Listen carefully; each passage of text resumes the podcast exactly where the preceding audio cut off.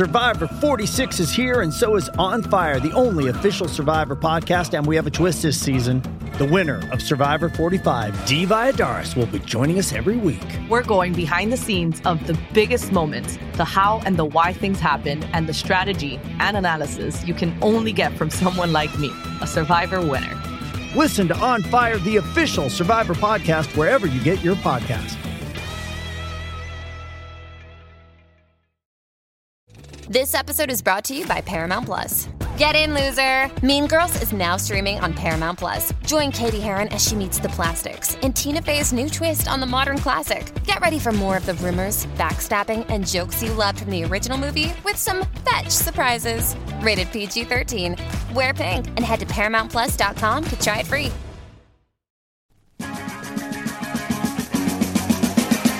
Hey, you're listening to Rock and or Roll, part of the Pantheon Podcast Network.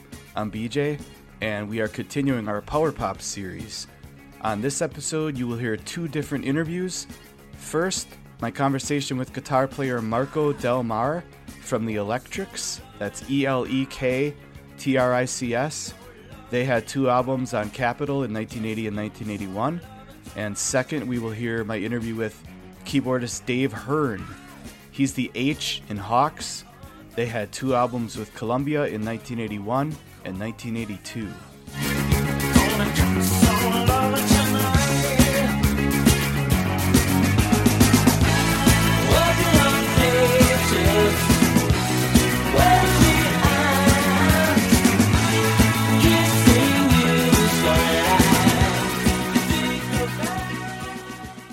Electrics was a very much an anomaly. Um, we were I was I was living up in New York. Uh, a good, good friend of mine was uh, was going going out with uh, uh, Annie Golden of the Shirts, and uh, they were my, my friend Doug Wall was in the uh, he was in the Hair with uh, Annie Golden and uh, you know, the the Broadway revival of Hair Mm-hmm.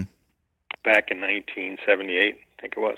And interestingly enough, one of the members of the cast was also Carl Werner, who's our singer, the Mhm. electric singer, who, by the way, is recently deceased. So, yes, your listener want to know that. Oh, really? Uh, yeah, yeah, it was prematurely. But uh, anyway, so he, I moved up to New York and was part of the whole CBGB's local scene, and uh, it was a big, very, very um, bohemian kind of uh, Renaissance-ish type of existence up in the village in New York back in 1978.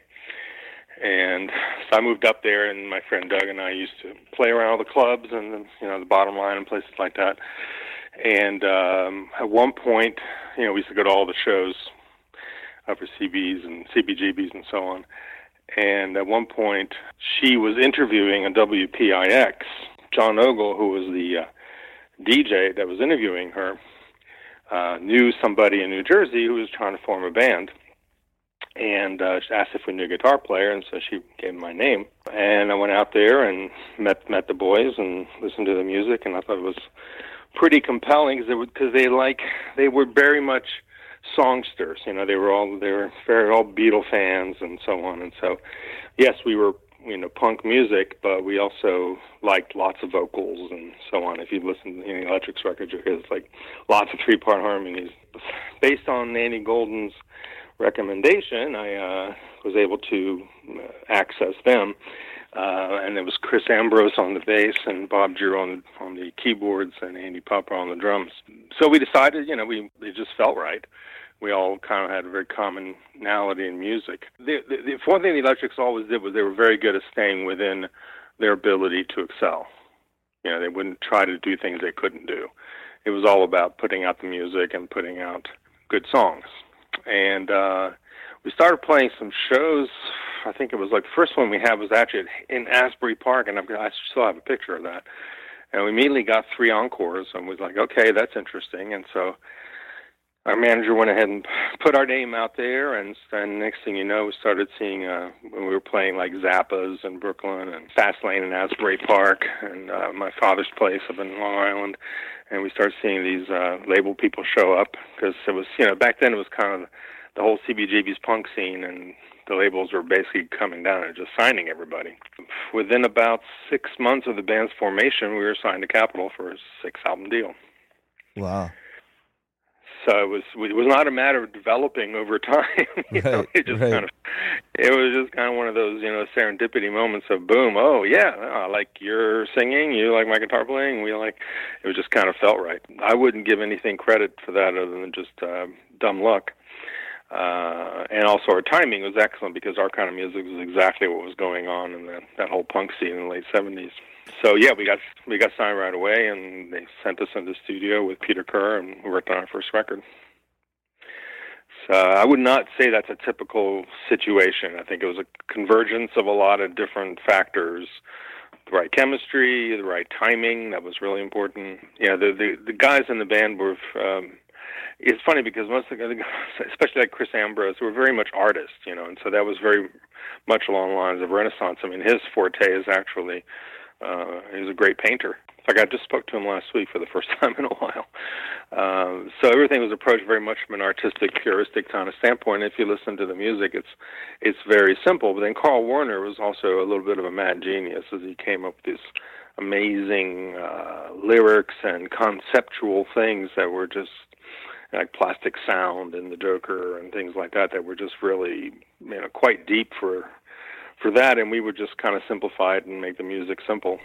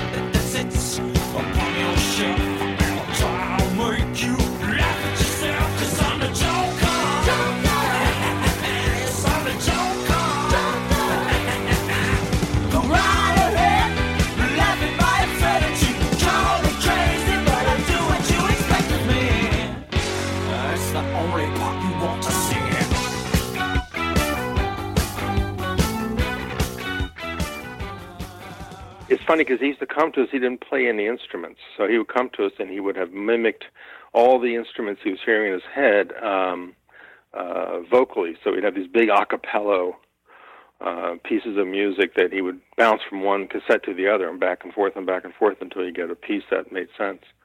Uh, it was pretty ingenious stuff, and uh, that I think, and, and Chris and I had a very much a much more simple pop rock. Um, you know, the the timing back then, the the trend was towards a simplification of music because it had gotten so complicated that it now everybody in the mid '70s, late '70s were going back to the roots. And so, in that respect, uh, him and I fit quite nicely there because we like simple pop music. So, yeah, you come out of kind of the punk, the punk idea. So, was the Right. rec did the record turn out a lot more polished than you expected or wanted, or were you going for that kind of of of uh, record? Well, we weren't really going for. I mean, the punk sound was definitely an influential. I mean, I remember in the mid '70s we were coming out of the whole uh, Bee Gees, you know, Saturday Night. Uh, what was that? That that that. that Yeah, movie, Saturday Night um, Fever. Yeah. Saturday Night Fever, and then you had Journey, and all those bands that were the you know the late '60s, early '70s rock bands had gone kind of over the top with a hair rock thing. Uh, it become very self-indulgent, and you know we're all music gods and that sort of thing. You know, Yeah. which which one of the great things about punk music is a total reversal. of That I'm sorry, you're just another toolbox here. You know, um, and that was the thing I, that I found very energizing. Is just kind of brought everybody back down to earth a little bit. You know, we're just regular people who just playing music. You know, I was a huge fan of the Sex Pistols, and if you listen to the Sex Pistols music, I mean, it's actually quite polished. Hmm You know, people don't realize. I mean, that that that Bollocks record was just very polished, uh, and even some of the early Clash. You know, I mean, yeah, there was a lot of letting things, uh, um, you know, go on the edge. You know, they let a lot of the angular sounds come through. But it was very well put together. Um, you know, some of the uh, uh, Pretenders records and Police records. I mean, those were very, very good productions. But they were good productions because they not only had nice polish to them, but they also allowed for uh, a loosening up of. It was a loosening up of the expectations. So all of a sudden, yeah, you could have reggae and you could have rock and you could have, you know, all of a sudden you could have all this huge different kinds of variety of music, which is what makes music so exciting. But it didn't let go of the good quality recording. It just totally changed what you were allowed to try. It had been very narrow, and I dare say it's gotten quite narrow again, or it's kind of come and gone, really. So I think that that record ended up being very polished in the sense that it was, you know, was using the the tools of the time. And we've got a couple songs on there like Indifferent and things like that that are that are pretty heavy heavy punky type sounds.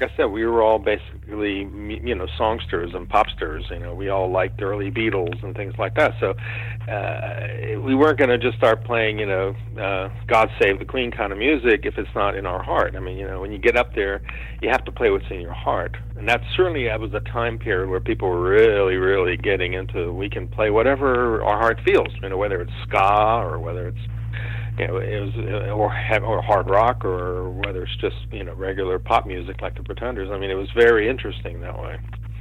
Every club you went to, every band you saw was very different. I mean, it was you know you go see the Talking Heads playing right along with Blondie. I mean, that was uh, quite a variety of uh, styles right there. Um, and you know, so therefore, our records were yeah, they were kind of poppy and they were fairly polished because really that's the kind of sound we liked and especially Carl's music was very, very complex as far as the different uh, chordal structures and patterns and so on. So, if you hadn't mucked that up too much with too many angular sounds, I think it would have really uh, would have hurt that.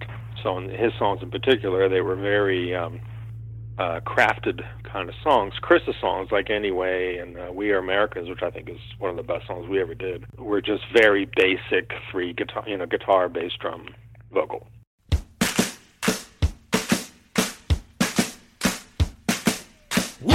American.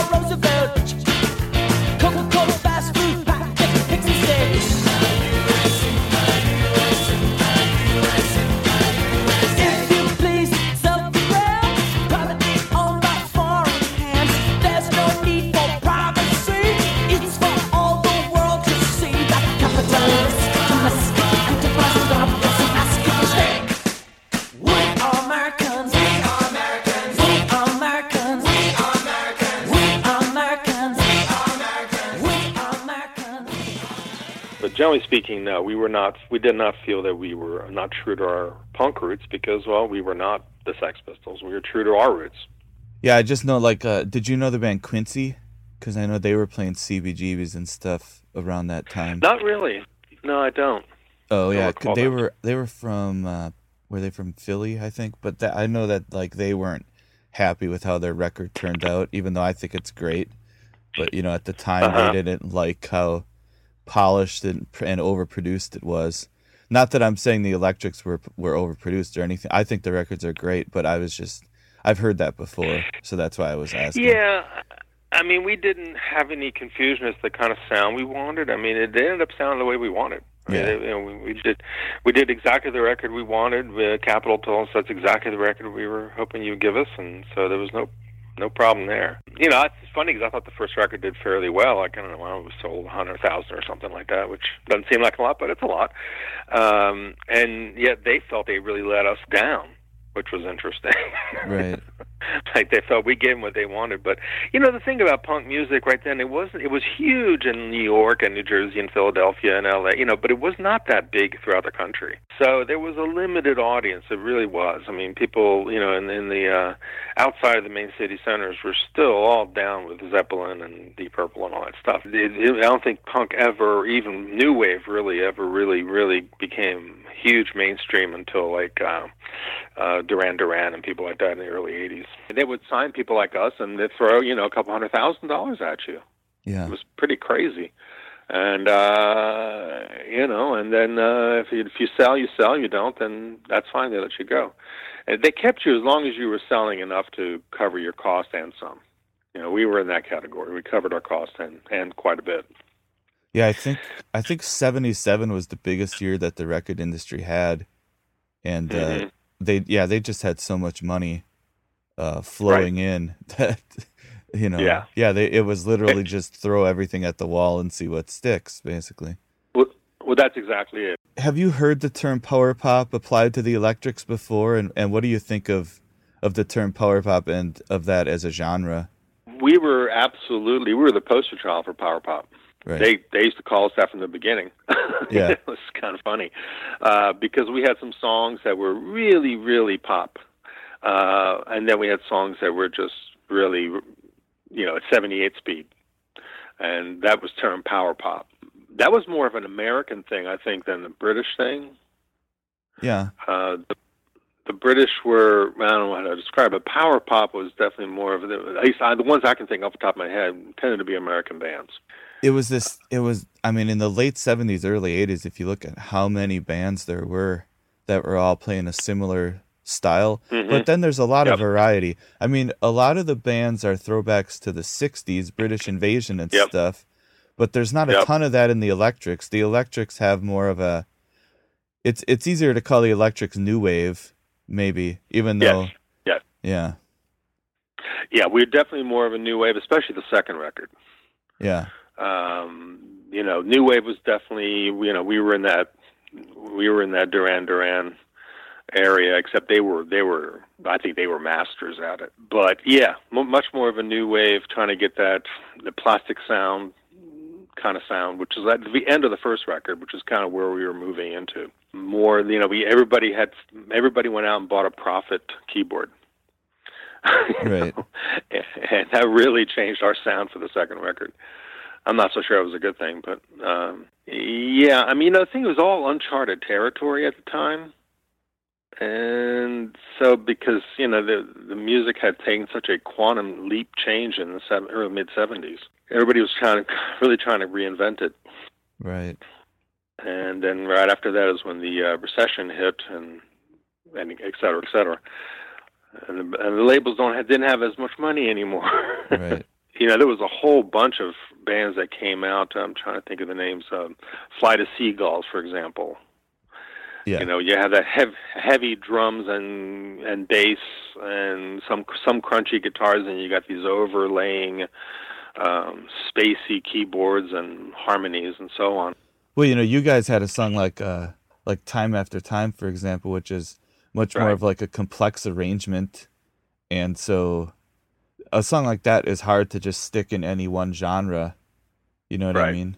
Yeah, I think that might have been a result of an awfully long night out, and uh, let's have a little reggae, a little rock, a little. Yeah. I think I think I wrote that one at four o'clock in the morning or something.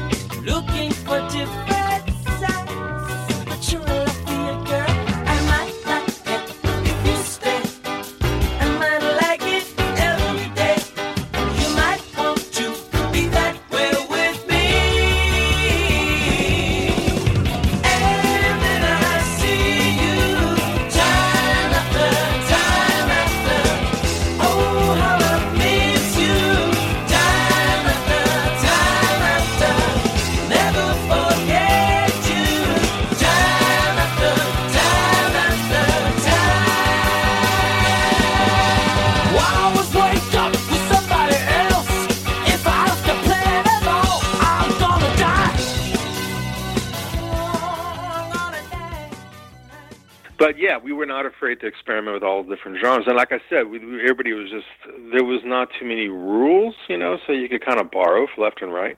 So to me, power pop was more matter. Yeah, so time time for time is a perfect example of that because it's a very flowy kind of verse verses, and then it goes to the chorus, and it's just straight up rock. So yeah, that to me has always been what I considered power pop. And I think that's that's kind of a combination. I mean, you know, I can the, the Pretenders are a perfect example of that, or the Police, and I don't think people ever get tired of that. Right. Yeah. Uh, one one song like when I've made power pop mixtapes and stuff like that in the past. Uh, one of the electric songs I usually use is "I Just Keep Crying" from the second album.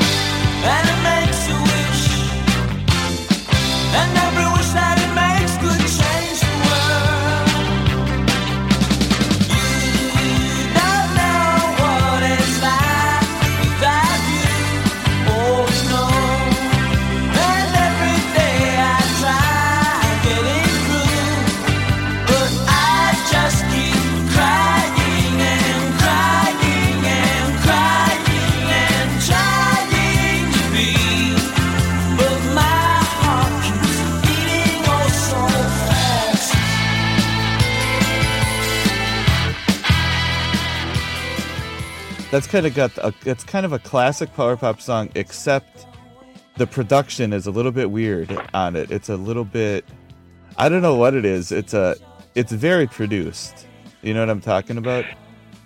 Oh yeah, yeah. Well, the second record was was by Tony Bongiovi and Lance Quinn, hmm and that was, and he had um, Neil Dorfman, who's a really really good producer, uh, was the engineer.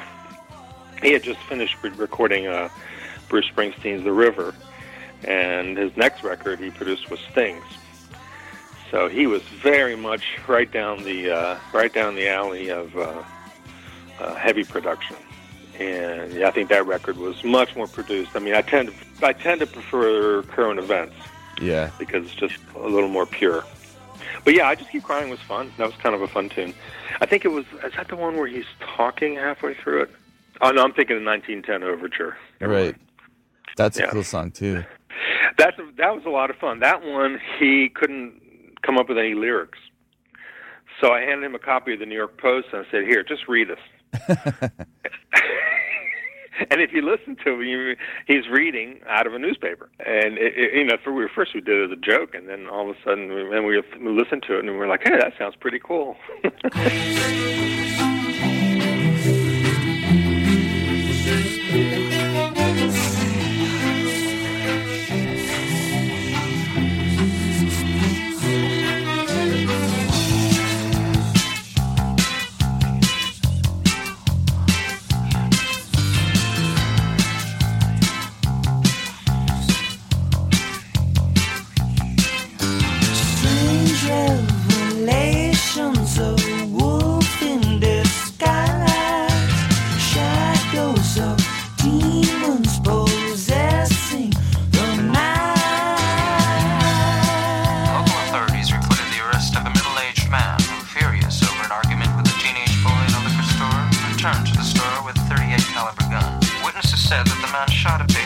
thinking he was the same boy. A total eclipse, a witch's kiss, a raging fire in the land.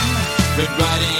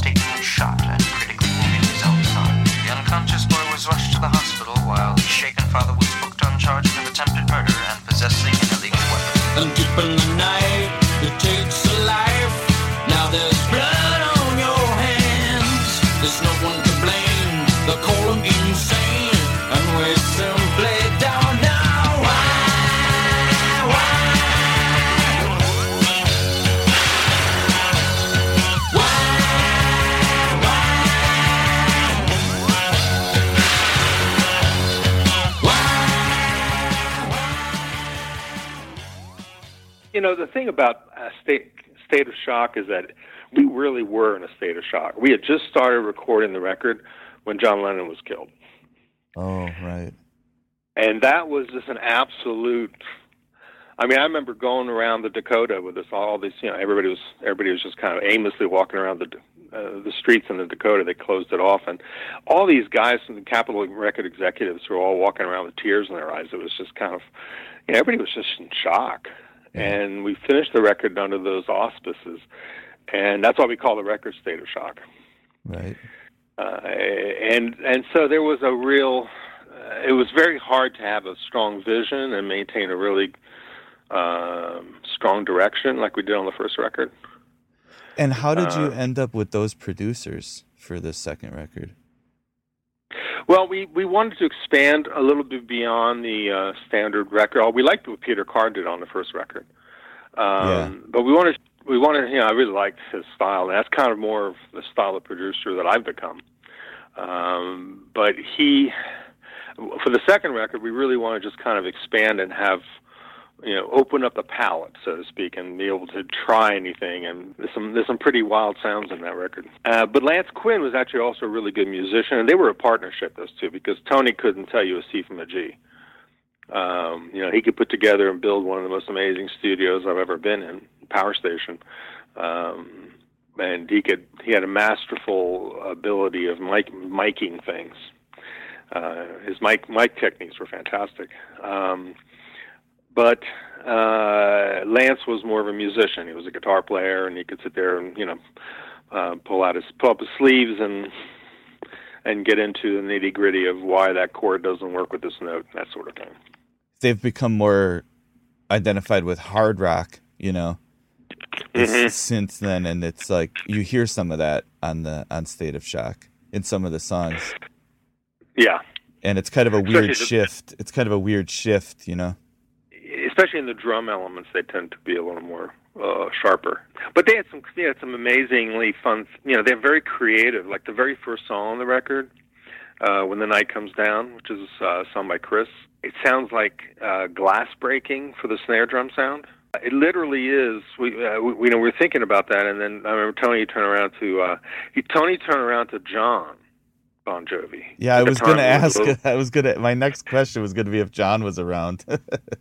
Yes, John was the guy that used to go out and get us Heinekens, and Right. you know, uh, he was he was only like seventeen or eighteen. You know, it was just a, it was he was just an intern, nice nice guy. You know, uh, long long hair, and I remember that. Um, and they sent John out to Macy's right around the corner because we were on Fiftieth and in Ninth Avenue, I think it was, and um, bought a whole bunch of crystal glasses and a so and a silver tray. Had to be crystal. Had to be a silver tray. Okay, and the power station had a big um its own parking lot that was adjacent to it so it was a four it was a four story building and each story had a had a the, the parking lot next to it and a big door that opened up into the parking lot so we were in we were in studio a and that had uh, a big um uh garage kind of door that opened up into the parking lot and uh I'm not sure who it was. It might very well have been John for all I remember. Uh, went in there and had all the crystal glasses champagne glasses on a tray stood on top of a ladder and they and Neil Dorfsman said okay ready? One two three and then dropped it and crashed and broke all the glasses they took that sampled it looped it and it became part of the drum sound wow. and if you listen to the first song on State of Shock, I mean, you can't. Now you know the story, you can't miss it. Yeah. it's like when the night comes down. That's what it is. Yeah, when the night comes down, that's when my love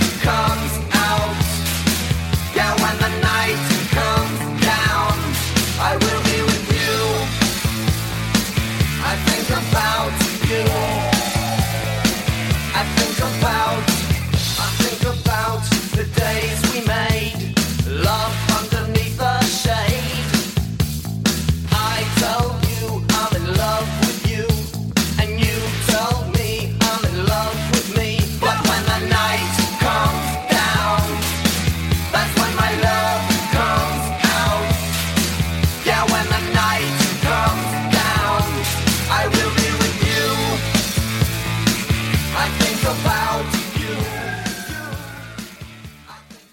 was one of my favorite uh, uh, episodes of that record. Yeah.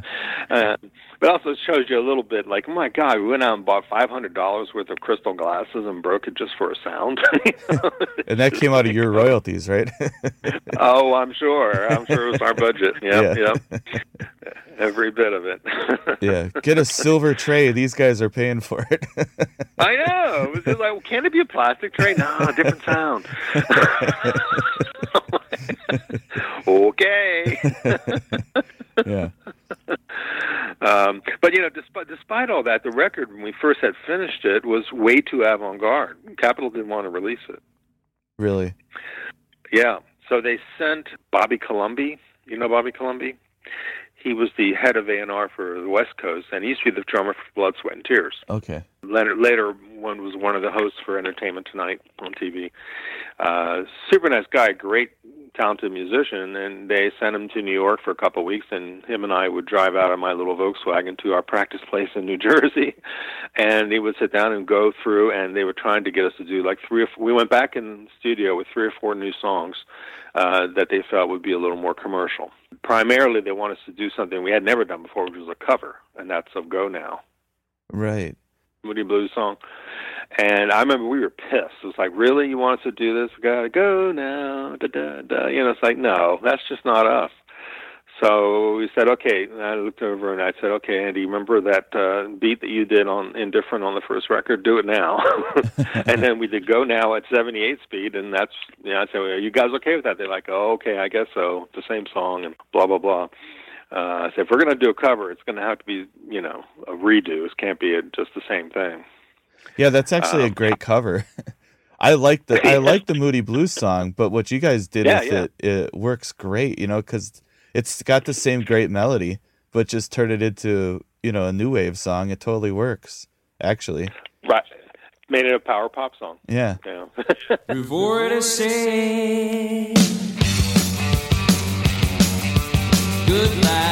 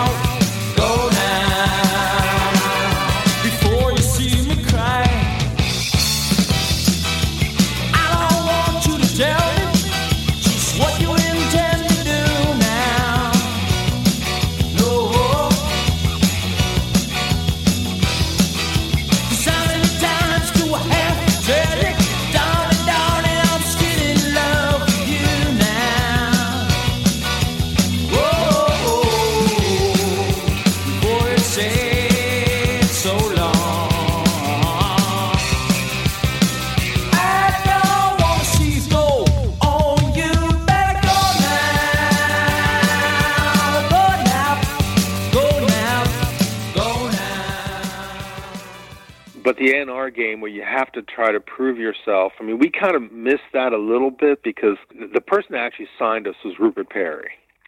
And Rupert Perry was the president of A&R for Capitol and EMI. So we were the boss's band. So we didn't have to worry too much about that trying to make a name for yourself and impress the boss syndrome, which a lot of bands suffer from. In fact, some of the bands I've recorded as a producer that got signed, one to Epic Records, another one to BMG, they went through that terribly because they were given like uh, relatively young A&R people, some of which had no experience, and they were trying to show what their metal to their boss, and so they would, hey, let's try this, let's try that, so they could feel that they had an influence on the record and be able to say they partook in its success. So yeah, that political game is a is a nasty one. Uh, I've seen it as a producer producing bands. Have seen it happen to them more than I did with the Electrics because we were the boss's band. So how did it end for the Electrics then? Uh, the band broke up. Um, pretty much it. I mean, you know, we were at it for two, three years. Uh, it was a lot of energy. We, I think that some of us were disappointed with. I was disappointed with the road. Yeah. It was not nearly as much fun as I thought it was going to be. Um, Who did you go out on tour with? Uh, we toured with Robert Palmer a lot, uh, Alice Cooper, the Motels, uh, Psychedelic Furs, uh, Jim Carroll we toured with. Oh, Iggy Pop we toured with. hmm Um, you know, and it was fun in its way, but it, it, it's pretty soul. Um, the other thing too is, I mean, if you're living, if if you're somebody who grows up in Morgantown, West Virginia, and you go on tour, wow, it's fun. But when you're I mean, when your home base is New York City in Manhattan, it, it has the opposite effect because you're not going up somewhere that's more exciting. You're usually going down to somewhere that's a lot less exciting. You know, playing in a mall, things like that. Right. Uh, so uh, you know, we used to love to play around New York City because we you know, we'd go play in New York, go to a great party afterwards. You know, uh, take take take a taxi home. you know, it was it was fun, especially during the uh, the new wave days. Um, so to go out and play out was was just uh, it was more of a job. Uh, it wasn't seeking adventure. You know, we we were lived in adventure. so going out was much more staid. Uh, it was boring. I mean, you just go from one you know club to another, or or or a venue, and you can't really run around and do much because the tour manager doesn't want to lose you. They want to know where you are at all times, and it's you know it's pretty.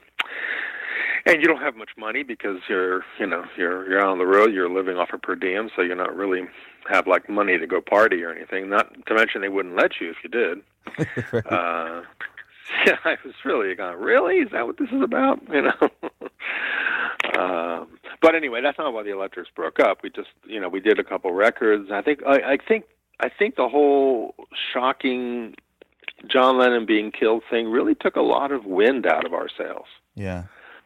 Uh, because you know, certainly for myself and Carl, th- thus and and I would say Andy Popper, the drummer, uh, you know, the Beatles were such an enormous part of our of our reason we do we did this. I remember they had an interview with me on Seventeen magazine back then, and the question was, you know, who your greatest influences were, and I still have it somewhere. It was like, you know, I said my greatest influence is John Lennon.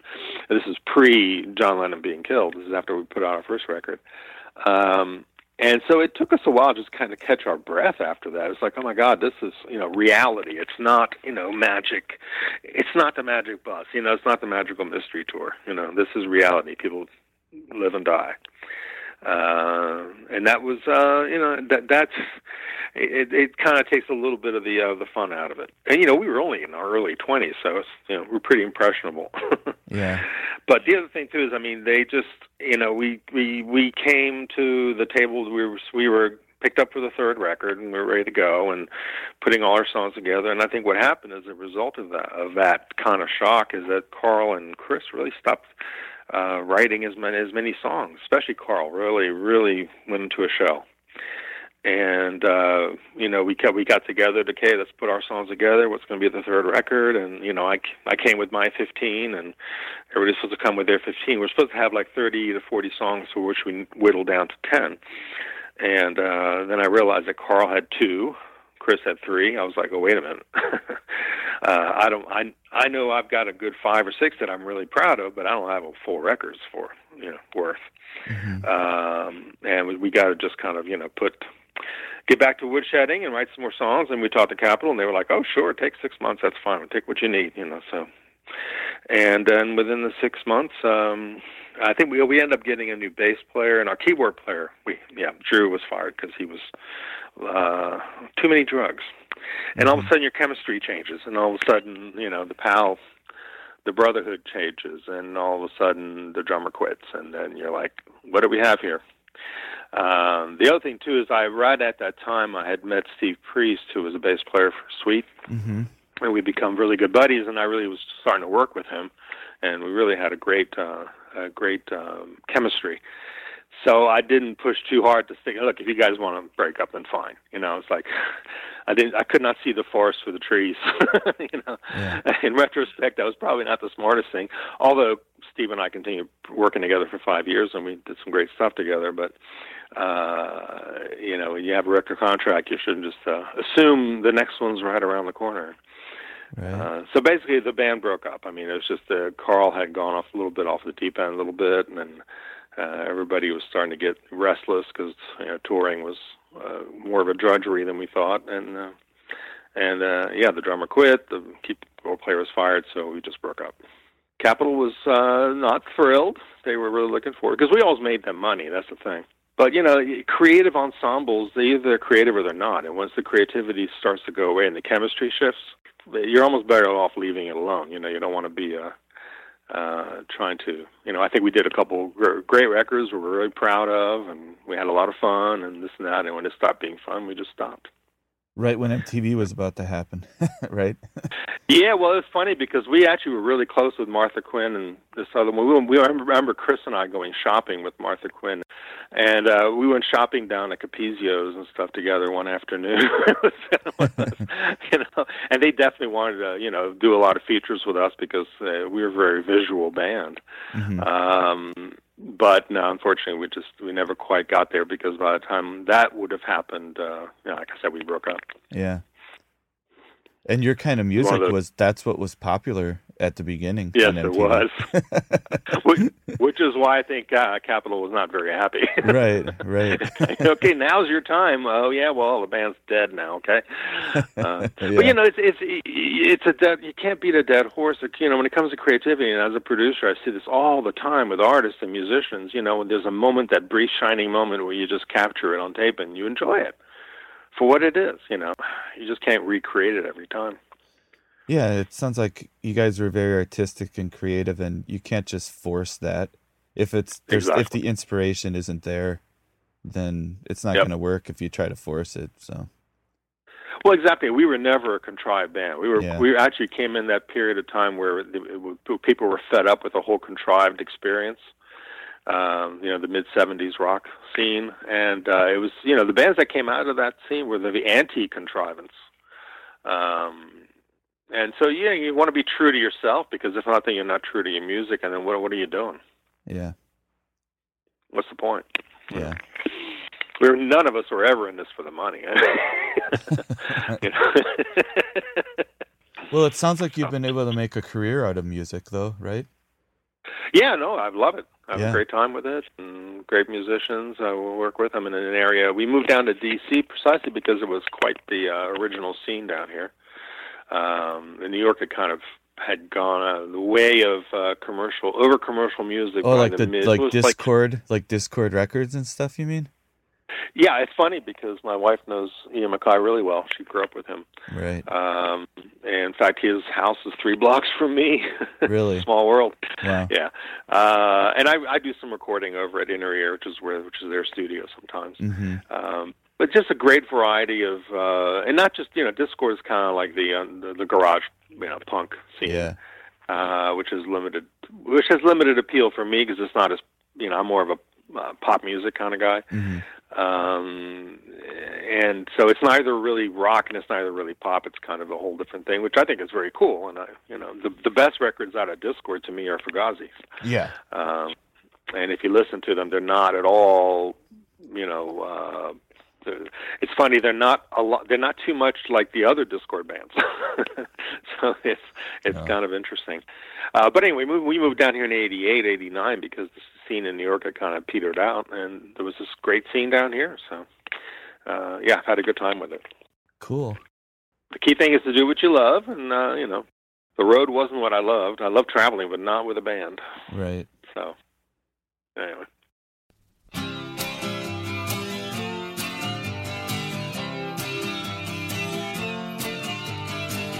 Do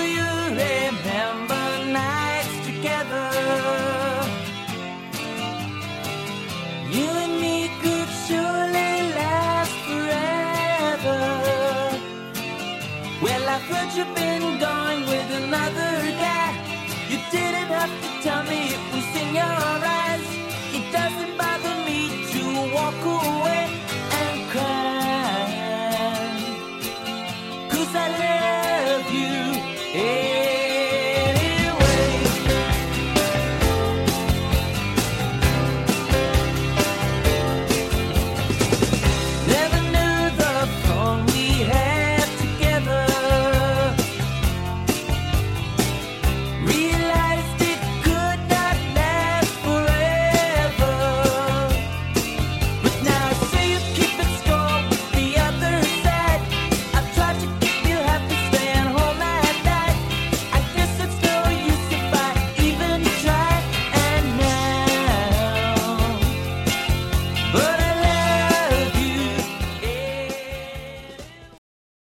Pantheon listeners, Christian Swain here. You caught me just finishing up some editing on Getting Real with John and Beth.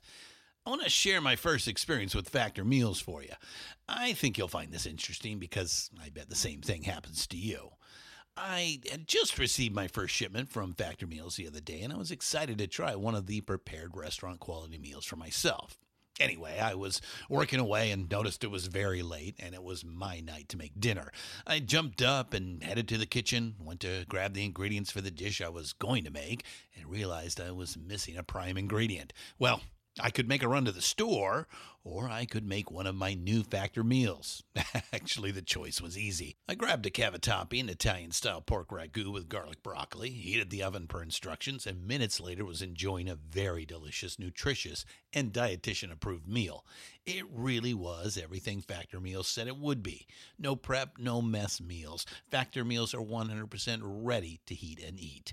Take it from me and head to factormeals.com slash pantheon50 and use the code pantheon50 to get 50% off. That's factormeals.com slash pantheon50 and use the code pantheon50 to get 50% off.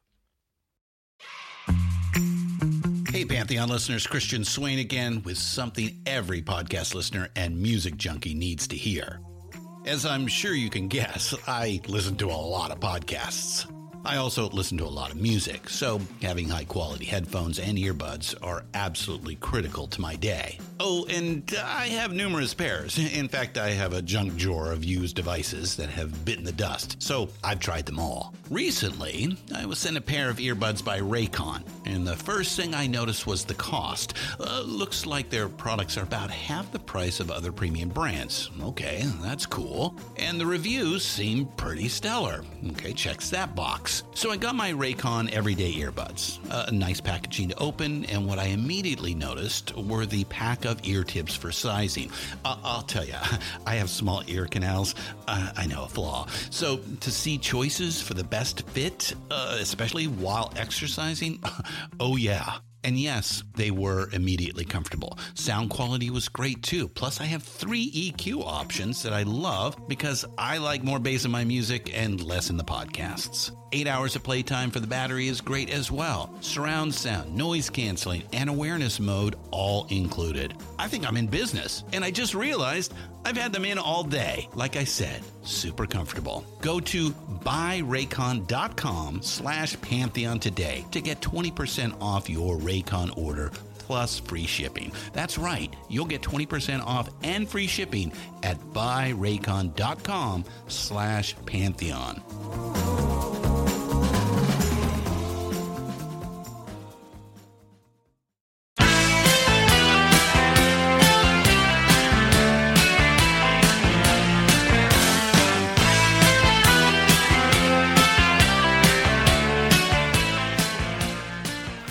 Where do you think the Hawks fit in to the to the power pop genre of that era?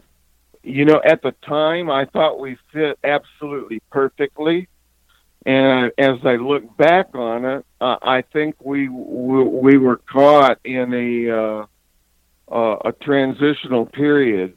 We were right at the end of the little power pop explosion that got bands signed. So when I look back on it, I don't think we uh, we fit as perfectly as I thought we did at the time. We, we were really a songwriter band. We were all crazy about the Beatles.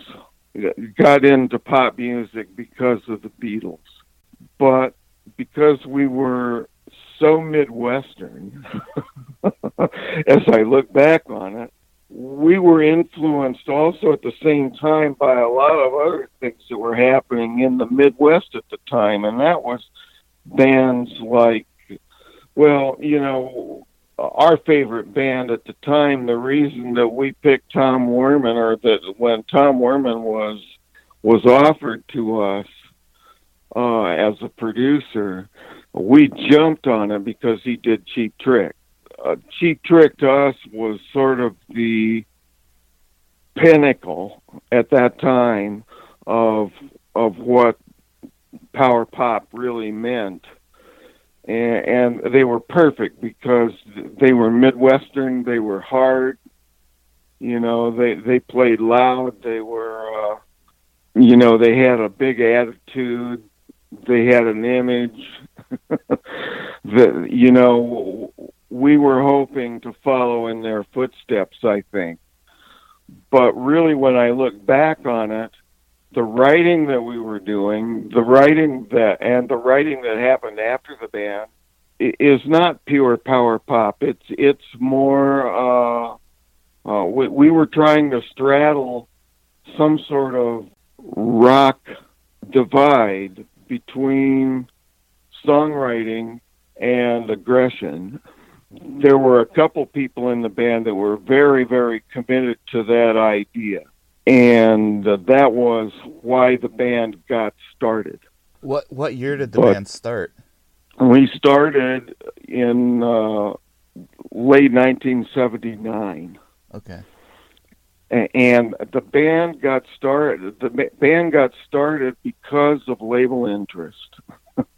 Oh, this is a thing that that was not known to the label at the time. I don't think.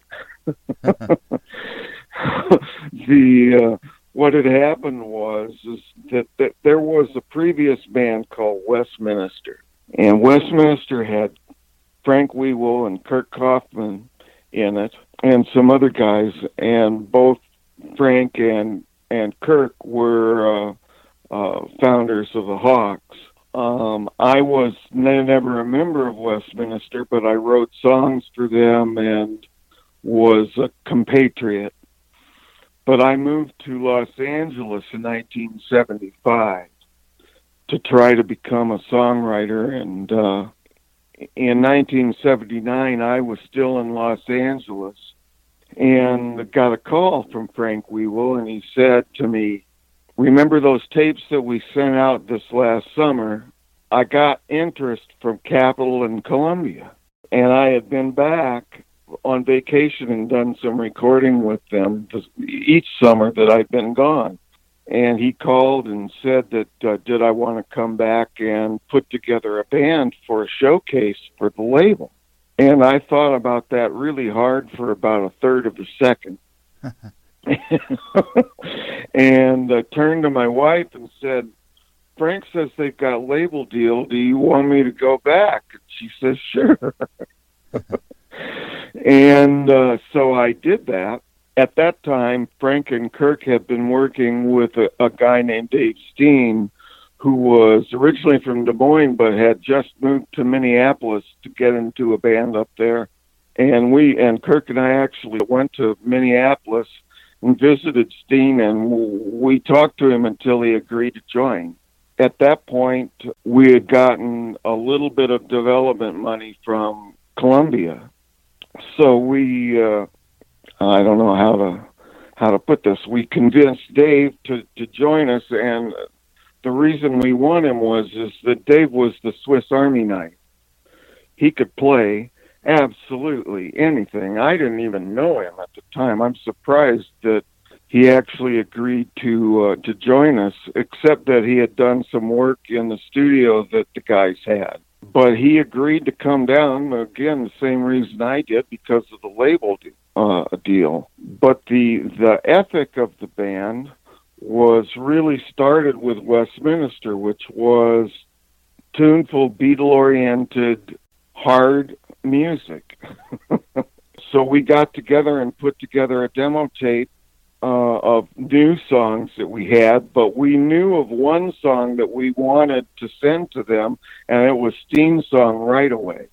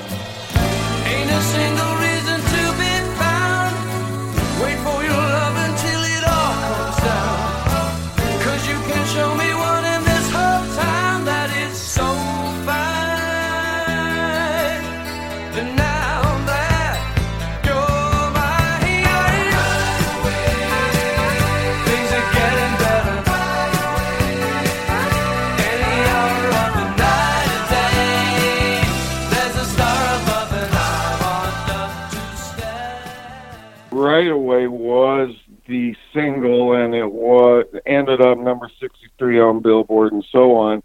And the arrangement and the whole thing steen had in his head.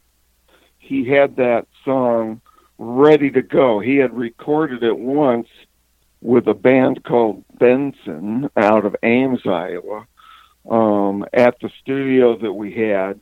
And uh, he ended up giving the song to the to us for the purpose of of trying to get signed and that worked really well the we sent them what turned out to be five songs that were on the uh, first album uh, that were all new to the label from uh, the original tapes that we had sent out. As a matter of fact, of the original tapes that we sent out, there weren't any of those songs ended up on the first album. It was all the new stuff that we wrote when we got back together in a hurry. Mm-hmm. Right. So uh, that was how the band got together. I had actually gone when I was in LA with a friend of mine to an audition that the knack had put together for labels when they were trying to get signed Okay. Cool. and they were auditioning a keyboard player who now that was why I was there and the keyboard player was a friend of this friend of mine. I went there and listened to him and I thought this band is great. That keyboard player is terrible. Uh-huh. And and if my friend hadn't been there, I would have walked up to somebody in that band and said, "You need a different keyboard player, and it's me." but uh, but my friend was there, and I wasn't going to try to ace his friend out of the gig. yeah. You know, I would have gone up and said that, and they would have said, "Go away." But you, you know, you always think of little things like that. You go, "Was I?" You know, I wasn't heartless enough Yeah. to go up and try to get into the neck when I saw what they had before they uh, before they even got signed. But I knew because of what they were like that we had a chance, Mhm. and that was why it only took a third of a second to to answer yes, really, because I don't know that I would have moved back. I was I loved L.A. I still like it. Would have happily stayed there for the rest of my career, and even if I never uh, made it in the music industry, I would have uh, loved to live there. But we came back here because we had the recording studio here. Kirk and Frank, uh, Westminster had built a, a 16-track recording studio here in in 1972 that was actually designed by Tom Hidley, who did the Westlake rooms in L.A. But it was done when he was an unknown, and so we had a studio that was basically functionally like the main room of a record plant. It had, except it had MCI instead of SSL equipment. So we collected in Otho, Iowa, where the studio was on Kirk's farm and that's how the band got together. That's how I got in the band. Had Hawks even played shows before you made the first record? No, No. Yeah, that's what it sounded like. that's that's interesting. we played a gig before when I came back that first week.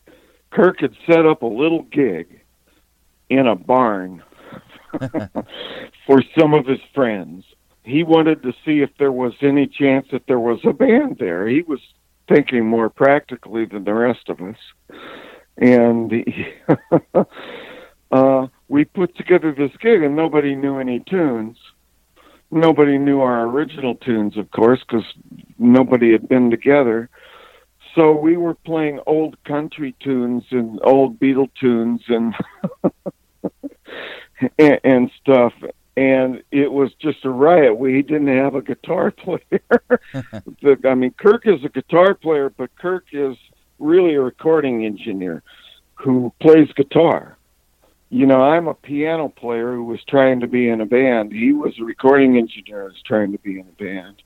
And you know, Kirk is a great songwriter. This guy is a four-time member of the Iowa Rock and Roll Hall of Fame. He's he's a member as the Hawks. He's a member as a studio owner. He's a member as a uh, well, there's a third one I can't remember, and then then he won the Lifetime Achievement Award a couple years ago. hmm And it's because of his work as as the producer of all kinds of bands that came through the studio, which he ended up as the owner of because it was on his place. And Kirk has done more for Midwestern rock bands and you know than anybody I know.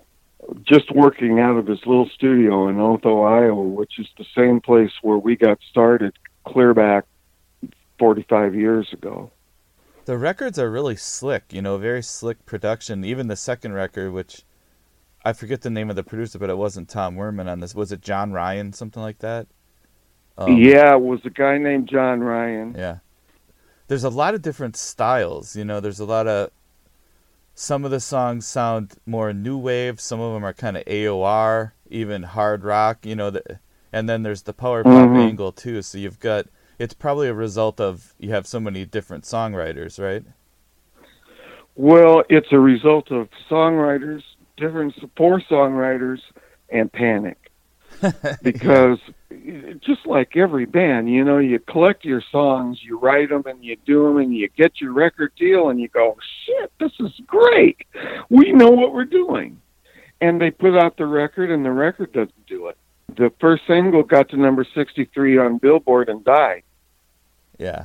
and then and then they put out "It's All Right, It's Okay," which was my song, hmm and and it sank like stone, all except on album Oriented Rock at the time, which it got up in the 30s somewhere, but uh, I think 39. After we didn't have a, a, a big storeroom of other songs, Yeah. uh, so when that when it didn't hit, that was Panicsville because they had put you know a, a great deal of effort into us, and uh, we didn't know what to write next.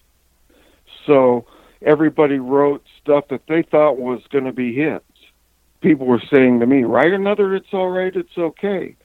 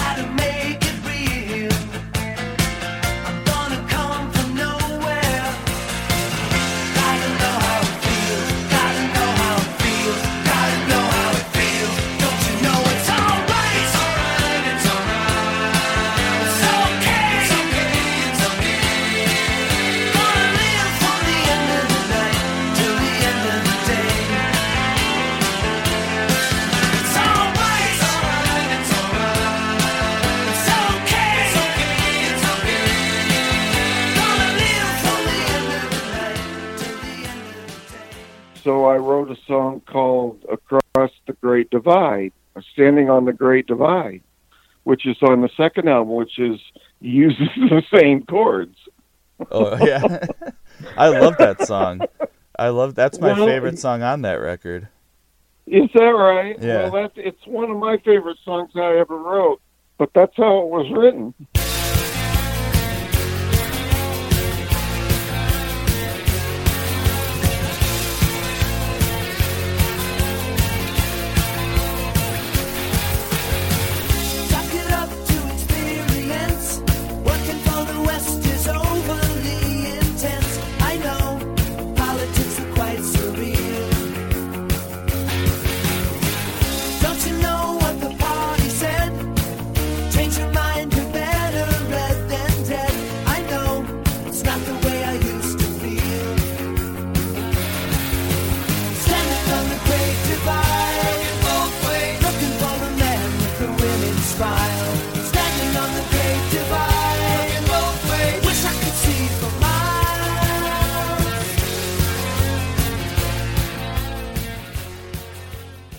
Uh, at that time, my biggest problem was lyrics. I could write music all day. I I I was not really a lyricist, and I had to come up with some sort of plan to write something to write about. And I was so I thought I would write about spies. You know, standing on the Great Divide is not an original idea uh, for a title, but the uh, but I thought the song turned out pretty well. Yeah. Yeah, that was uh, that was one of my favorites too. But then Steen was writing stuff like the the opening track on the album "Tonight You Are Mine," and that was the one that we thought was the hit. That's not what they put up. That second record was not cut as a band in the way that the first one was. We did a demo tape, the one that I mentioned to you that Columbia got from us when when we when they gave us the development deal. We recorded that stuff all together and and sent it out. And then when we did the record with Werman, of course, we recorded it uh, as much together as we could. A ton of overdubbing because that's the kind of music we were making. You know, the core of the performances were the basics that were cut as a band. The second record was cut over nine months by the band by itself and was rejected by the label. Nevertheless, most of that material, most of the better material that we did over that time, like Angel and Tonight You Were Mine, Great Divide, those songs were all came out of those sessions that we cut by ourselves.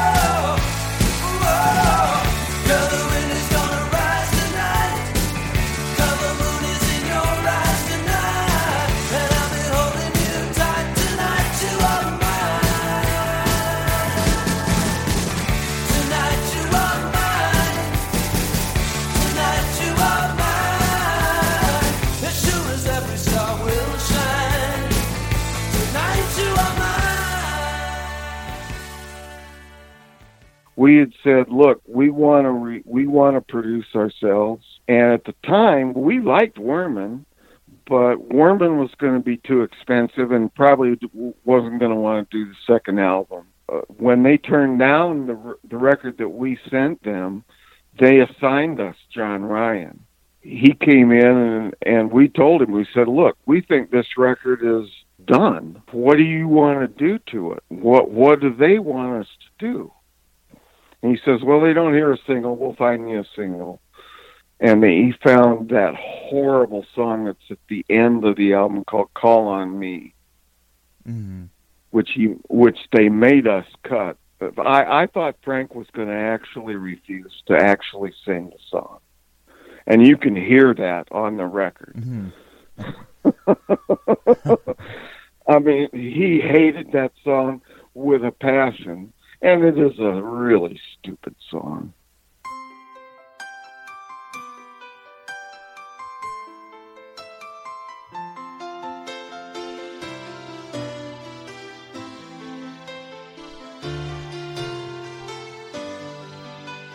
Sometimes life is hard for you.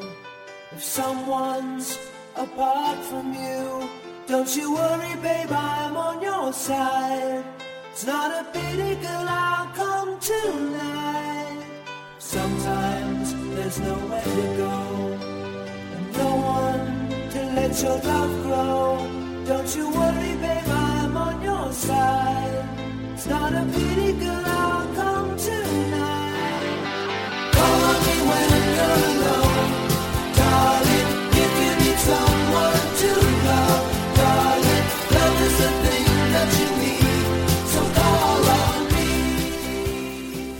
that was the only idea that he brought to that record. And all, the only other thing that they did was they make us, when we had absolutely no money, go to LA and cut the record. We finished up vocals and they put the record out because they were contractually uh, required to.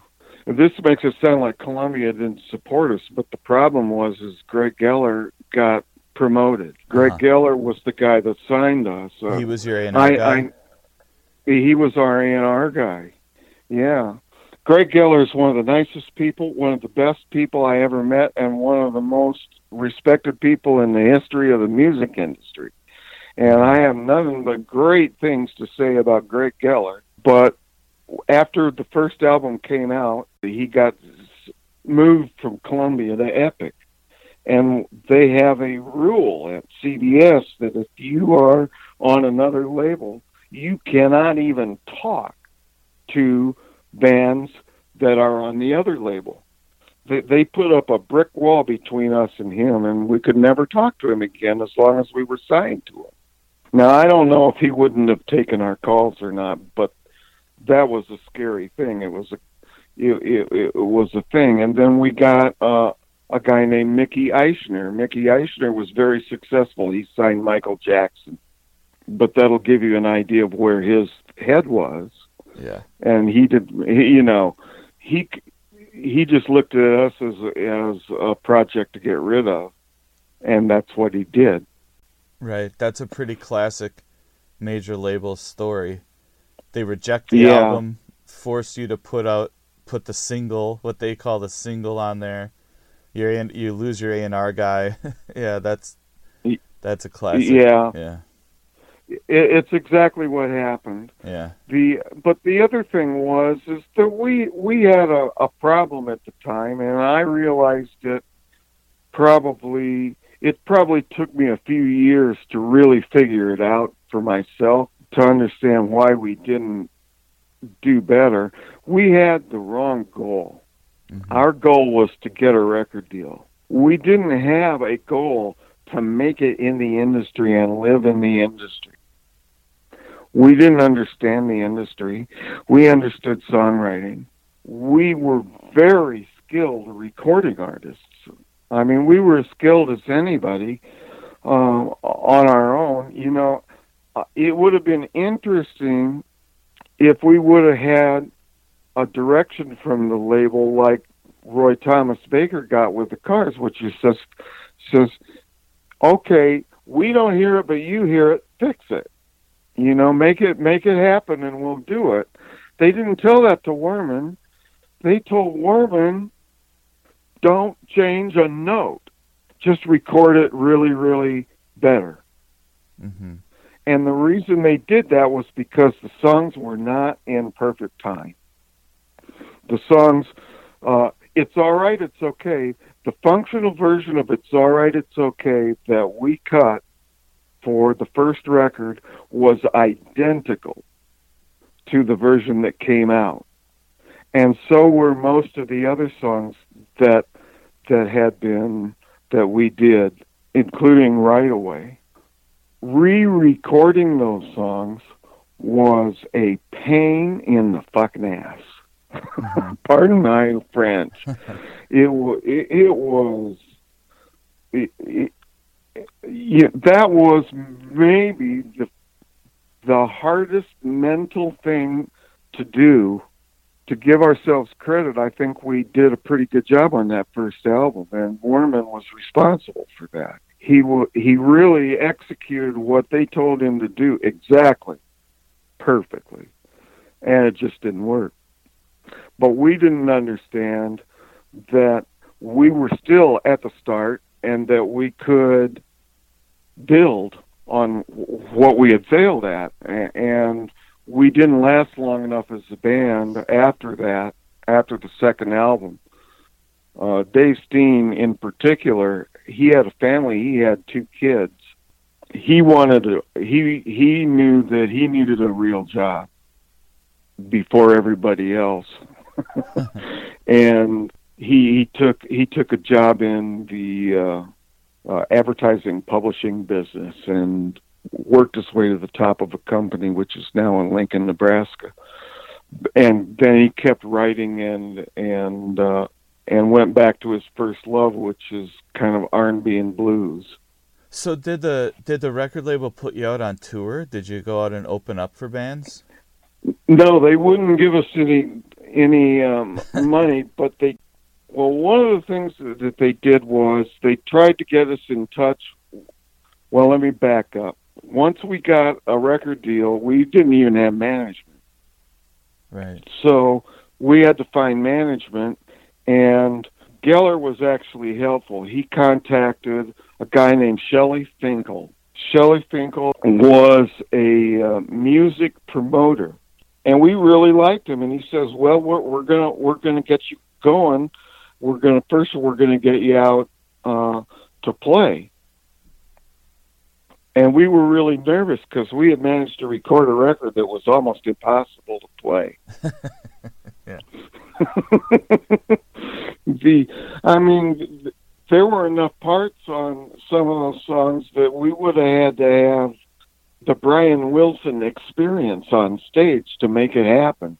Uh, So nobody was really all that excited to go out and play except for Steen, who was a really good live musician. And they offered us a some agency, CAA or some agency, big agency, offered us a tour with Tom Petty, and we we turned it down. Oh, really? First of all, we didn't really know Tom Petty. Yeah. I, I was the only guy in the band that really knew Tom Petty, and I loved Tom Petty and thought Tom Petty was great. But Kirk, the studio guy, and and the other guys thought, no, we want to record. We want to record the next album. That's the most important thing is to get that album out. It never occurred to us that we needed fans. yeah. we were our own fans. You know, we thought I don't know what it was, but it was a studio centric band from the very, very beginning. And I believe and I, I, I don't think I'm wrong about this. I believe that in our lives as the Hawks, we played 14 gigs, and I only played nine of them. Right. Interesting. Yeah. and I can remember I, I remember one of those gigs. We played we we gotten signed, we had our record out, we we went over to Storm Lake, Iowa, which is seventy miles from where we are located here. And to a, a ballroom over there and we put on a we promoted a show ourselves that we sold out the ballroom for two shows that night, which is probably about a thousand people both shows and uh, we made fourteen dollars. I made fourteen dollars that night.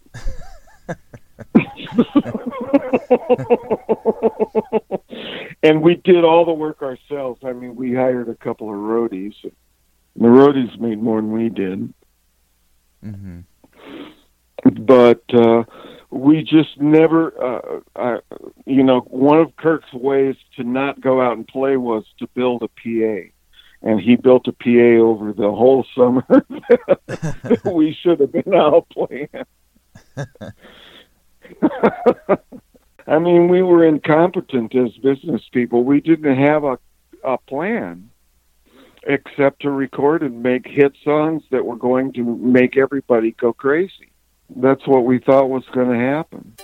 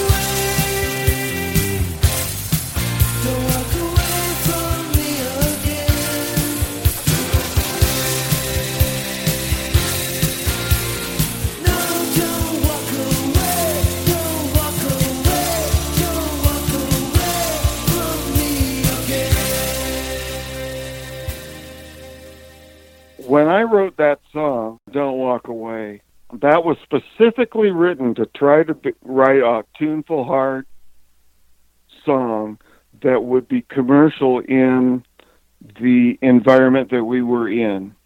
And we had we figured out that we or we thought we had figured out that what we had done didn't work, so we had to do something slightly different. We didn't really think we could build on what we had done before, so we were casting about. That was one of the ways I cast about to write a song for the second record. The problem is is that Frank Wiewel can't sing like Steve Perry. He can sing strongly, but he cannot but he doesn't have that bugle like voice that you got to have to sing hard rock. But he never knew that. he thought that he could sing Led Zeppelin. I don't know, you know, if if you brought this up to him, I think he'd laugh uh, because I don't think he sees it that way. But that was what was happening. We were trying to write hard material. We were really good at softer material. Uh, Kirk wrote really beautiful finger picking type ballads that he could write. My best songs are, uh, with the exception of a couple of them, the, the the stuff that I wrote for the first album is all rock.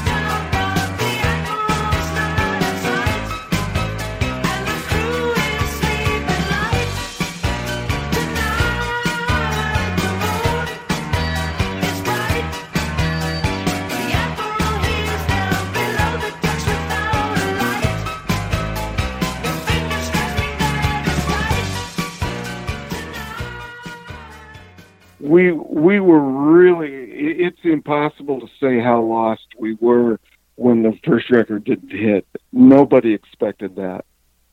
I know the, re- the label didn't expect it but uh i i communicated with uh with geller oh i don't know, a year or so a couple of years ago and and uh asked him you know what they thought about about the Hawks now, looking back on it. He says, "Well, you know, you you just never understand why one band makes it and why one band doesn't. Why one record makes it, why one record doesn't." And I think he's right. Yeah, I don't think you can tell. This is something that uh, no one talked about at the time, but uh, we were the beneficiaries of payola Yeah. in on, on our first single Mm-hmm. the there was a guy oh shit. I've forgotten the guy's name but he he was he did a real good job. Let's just put it that way. We were instructed to not con- con- try to contact him or say anything about him um that that we didn't know what he was going to do but he was definitely helping us. And uh that may be why uh, the first record hit the charts. I don't know. I do know that the record was top 10 in a couple of isolated places, and they were not necessarily the places that he was working, as far as I knew, because he was out of Philadelphia, the guy that they were that that they were working with, and I think they were trying to break the record in the East, and um, I do know that that Kirk believes that the problem with the first record was that West Coast A&R did not agree with East Coast A&R about the record. And the uh, uh, problem was is that Men at Work came out at just about the same time as us.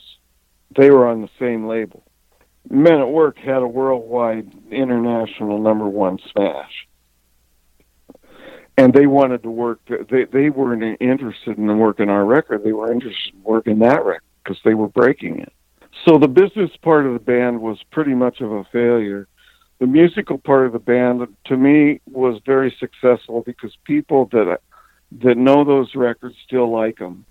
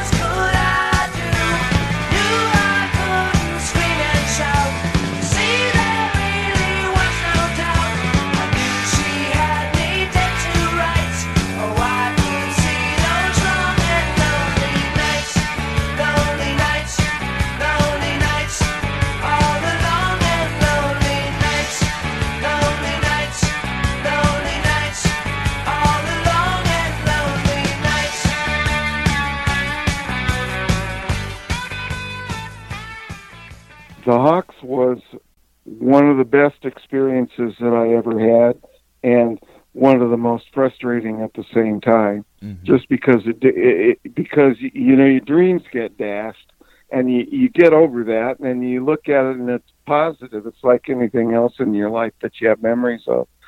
You know, there's there's always good and bad things about it, but ultimately it's it's the good things that that you really remember and that really matter.